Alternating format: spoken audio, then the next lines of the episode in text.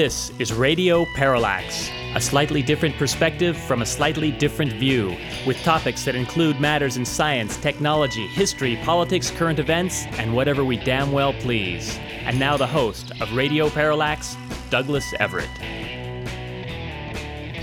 Welcome to the program.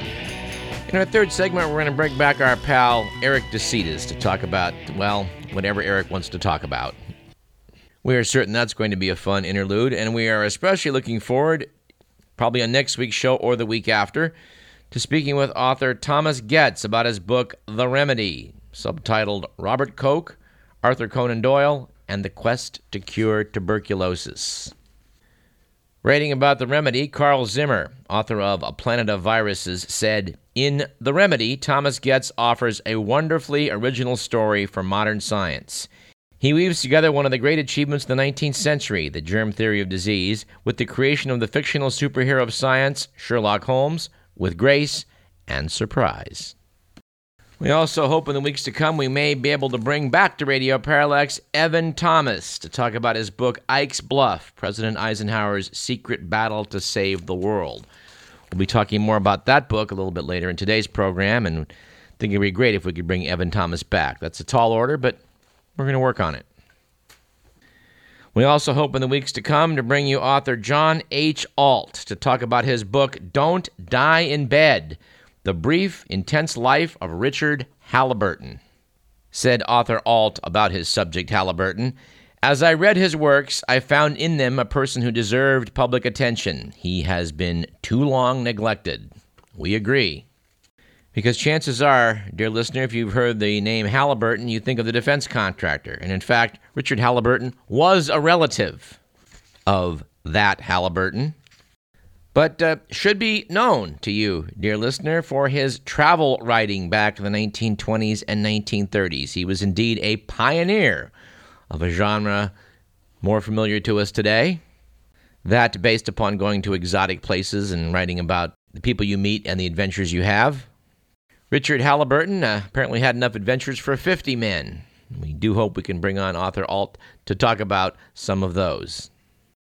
But let us commence today's program as we like to do with On This Date in History. Our date in question is the 27th of March, a day which is not one of history's more scintillating dates, I must say. You know, it's a slow news day when our source, Today in History, which is based upon the History Channel's television series, has items like this March 27, 1794, the U.S. Congress authorizes the creation of a Navy.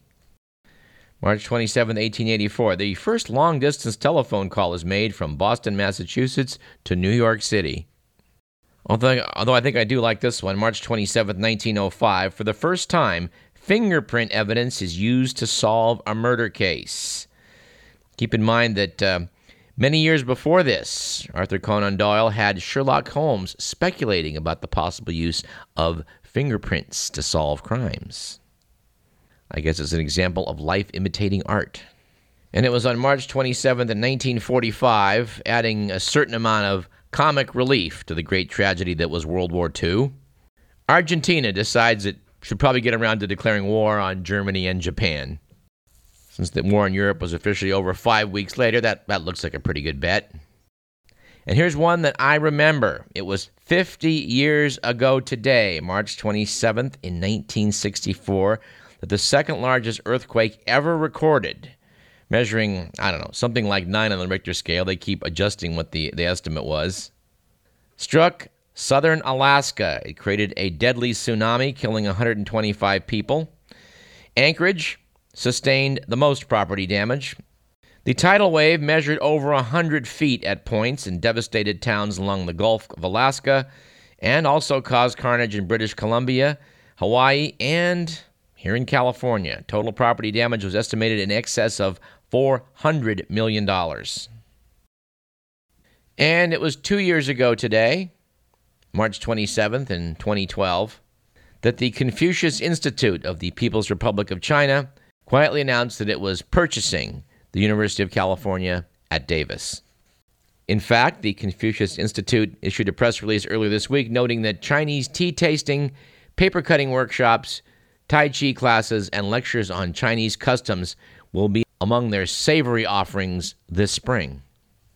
Yes, apparently a couple years back, a spokesman for the Confucius Institute said that the People's Republic of China was, quote, sick and tired, unquote, of having to pay out of country tuition fees for their students.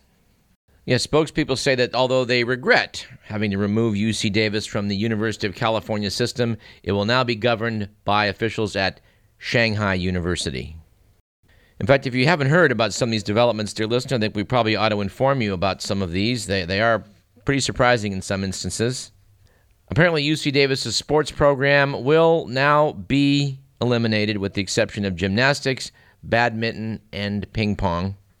The horse facilities, which are um, maintained by the School of Veterinary Medicine, will now be converted to a driving school. Spokesman said this will better meet the needs of some of our new students who are unfamiliar with the concepts of parallel parking and acceleration. In fact, some new clothing factories will be opening up down near Putah Creek. Spokespeople say they're looking forward to employing, quote, as many El Salvadorian and Honduran teenagers as we can cram into the facilities. And the good people at the Food Science Department have announced that uh, they'll be spending uh, considerably more time in the future concentrating on dim sum. And in fact, almost everything you just heard about the Confucius Institute was actually our April Fool's joke. Although we would add that there actually is a press release noting that the Confucius Institute at UC Davis will be offering tea tasting, paper cutting workshops, Tai Chi classes, and lectures on Chinese customs as we reported.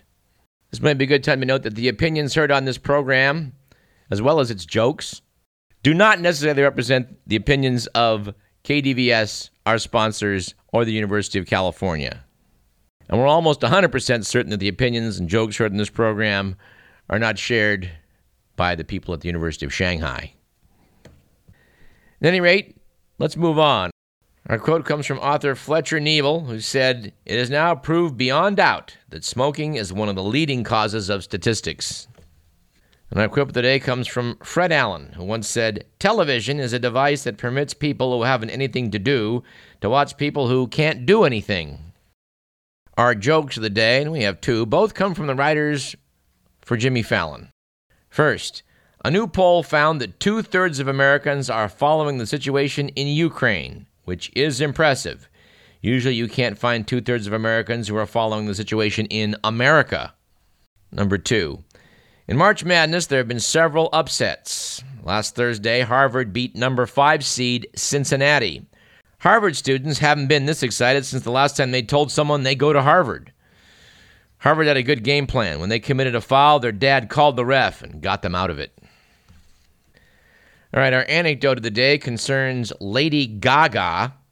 Uh, Doug, I need to remind you that uh, you instituted in this program a Lady Gaga free zone. So I did. Since the anecdote is as disgusting as she is, we'll move on. Our stat of the day from the Week magazine, reporting on the Gallup organization, finds that 42% of Americans say that the seriousness of global warming is generally exaggerated in the news. This includes 68% of Republicans, but just 18% of Democrats.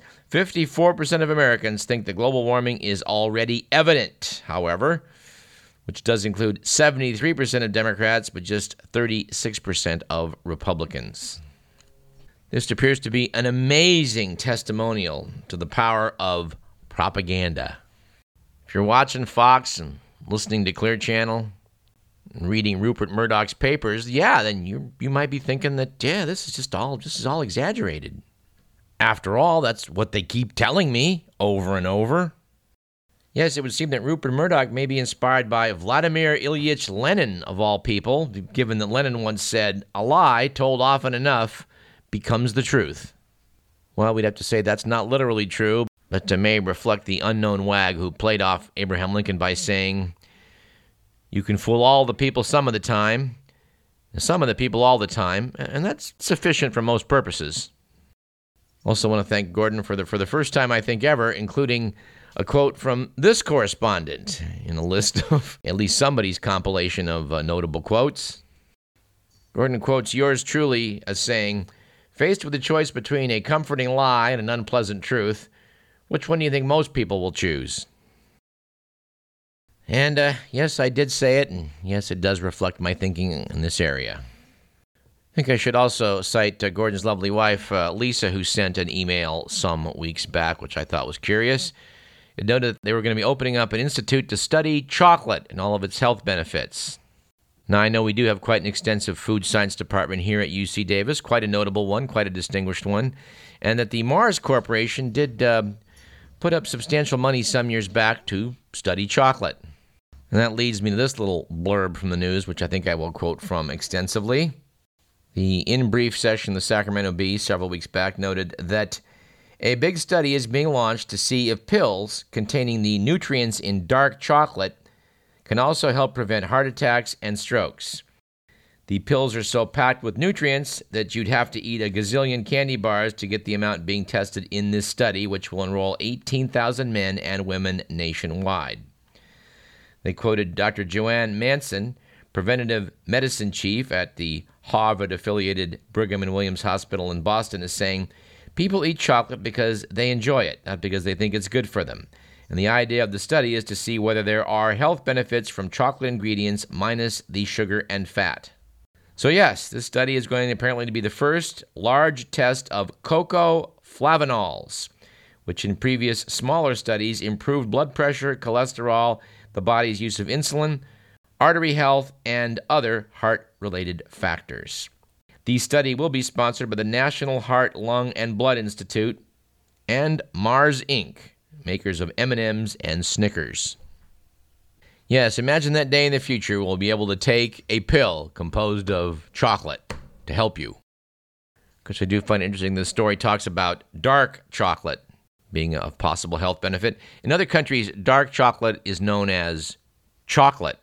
Here in America, it's the adulterated product, which is, contains lots of milk and sugar, that is called chocolate. And to those of you who prefer it, I say, well, good. That leaves more of the real stuff for the rest of us. I think we should at this point jump into the good, the bad, and the ugly.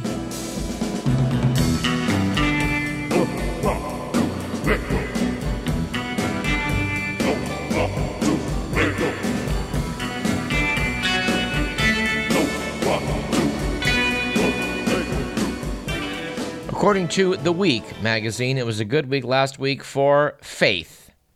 After devotees of a recently deceased Indian holy man, Ashutosh Maharaj, put his corpse into a commercial freezer, confident their guru was in a particularly deep state of meditation. Said a follower, He is not dead. Medical science does not understand things like yogic science. Radio Parallax is adopting a wait and see attitude about this one. But if he does come back to life, we will be taking the entire KDVS core staff over to Raj's Tandoor. It was, on the other hand, a bad week last week for asking Google anything after new research revealed that users conduct 1,000 monthly searches for, quote, how to hide a dead body, unquote, 1,900 searches for, quote, how to get away with murder, unquote, and 4,500 searches monthly for, quote, why did I get married, unquote. And finally, it was an ugly week last week for sugar after White House executive pastry chef Bill Yosses resigned, largely out of frustration over Michelle Obama's order that he make healthier desserts.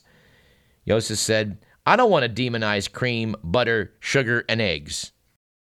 And finally, it was an ugly week last week for ethics, justice, and I guess also sports, with the news that a Brazilian soccer star who admitted having his model girlfriend killed and fed to dogs will be released from prison to play soccer for the state league. Evidently, a year ago, Bruno Fernandes de Souza was sentenced to 22 years in prison for arranging the murder of Eliza Samudio so he wouldn't have to pay child support for their son. He's been in prison since 2012 after being convicted earlier of arranging Samudio's kidnapping. Brazilian law allows limited furloughs to felons who have served three years. And evidently, Fernandes has signed a five year contract with the Montes Claros team and will show up under police escort for practices and games, returning to prison at night. So I guess at times our disgrace of a justice system will have to just sometimes take the back seat to other nations. All right, we note with some amusement that uh, the Fox television series Cosmos, and, and like, there's some kind of cognitive dissonance there. Fox television series Cosmos, but it is turning out to be a pretty good program so far. But they've attracted a strange scientific controversy. In this case, um, about the episode that aired on Sunday which has sparked doubts among creationists because they don't believe anything in the universe is more than 6,000 years old. And here was Neil deGrasse Tyson talking about uh, comets arriving from the Oort cloud, a region that's estimated to be 4.6 billion years old. Obviously, creationists have a problem. Uh, comets cannot exist for more time than the entire age of creation. They think of the Oort region as something just imagined by scientists to name a birthplace for comets. Actually, it was a pretty cool bit of science that astronomer Jan Oort sat down and calculated where long period comets appear to be coming from and speculated there must be a giant sphere of them out there, something like a light year away. Unlike the Kuiper Belt, which we're now learning about bit by bit, the Oort cloud is way too far away to be directly observed. Neil Tyson talked about how the average distance between uh, the cometary bodies out there is the distance between us here on Earth and Saturn. That is, if you're keeping score, about a billion miles. I sure do hope that this this uh, series of Cosmos will take a look at uh, why Mars got so cold and dry. I'd like to know if the bright sparks over at the Planetary Institute and NASA and such uh, have been able to calculate that if you dug down in the Martian surface, how far down you'd have to go to reach temperatures and pressures that would keep water liquid. Seems like a fairly straightforward calibration, and I just wonder, uh, I wonder what the answers are to that. If you know or have some data that will shed light on it, please feel free to drop us a line at info at radioparallax.com. Because the simple fact is, although scientists do backflips to avoid saying it directly, there is still tons of water everywhere on Mars. Just not right on the surface where some future astronaut could dip his canteen. But uh, I love planetary science because uh, it always seems to feed back and help us understand our home planet a little bit better. And how about this item? And this we're quoting from Haaretz, March 13th of this year. Examining some minerals which, like diamonds, have erupted to the surface of the Earth from deep deep in our crust and even down into the mantle of the Earth. Scientists have concluded that the minerals down there have a fair amount of water locked up in their uh, structure, maybe 1.5% by weight. It doesn't seem like a lot, but seeing how much rock is down there, this might mean that the interior of our planet could well contain uh, as much water deep below the surface as we have on all the oceans which we can dip our toe into. So it may well turn out that when you go down to the Earth's crust and you reach the transition level to the mantle, that that area is moist. Well, maybe not literally, but potentially moist if you extracted the water from the rock. I think there's a heck of a lot of science here we're just starting to get uh, a handle on. All right, let's end this segment on a note of good news. We're going to try and have a good news item, at least one on every single show. And the one we're going to pick today is the fact that apparently Cooler heads have prevailed at the United States Army Corps of Engineers. They've decided they will no longer force local levee agencies to choose between keeping trees on their levees and losing federal money for disaster assistance. We talked about this uh, many times over the past few years and have puzzled over the, well, what appears to us to be just sheer stupidity of the reasoning being used piece by Matt Weiser in the Sacramento Bee noted that until now, the agency had said that trees threaten levee safety and must be removed, arguing that tree roots could serve as a path for seepage through a levee, or that trees could topple over in a storm and tear out chunks of a levee. The Army Corps' vegetation standards allow nothing but short grass, not even shrubs or trees. The reason this has never made any sense to us is look at what happens to hillsides when the vegetation is dead or removed. You get landslides, as there are not plant and tree roots to help hold things together. Because I did like a piece later in Matt Weiser's article saying that there has been little scientific proof that trees actually threaten levee stability, adding that officials at the California Department of Water Resources and the Department of Fish and Wildlife both opposed the policy of stripping off trees, warning it could bankrupt local levee districts and destroy the last of the state's riverside habitat. Hallelujah. I hope that's the end of this, but I got I got a feeling it might not be. At any rate, let's take a short break. I'm Douglas Everett. You're listening to Radio Parallax.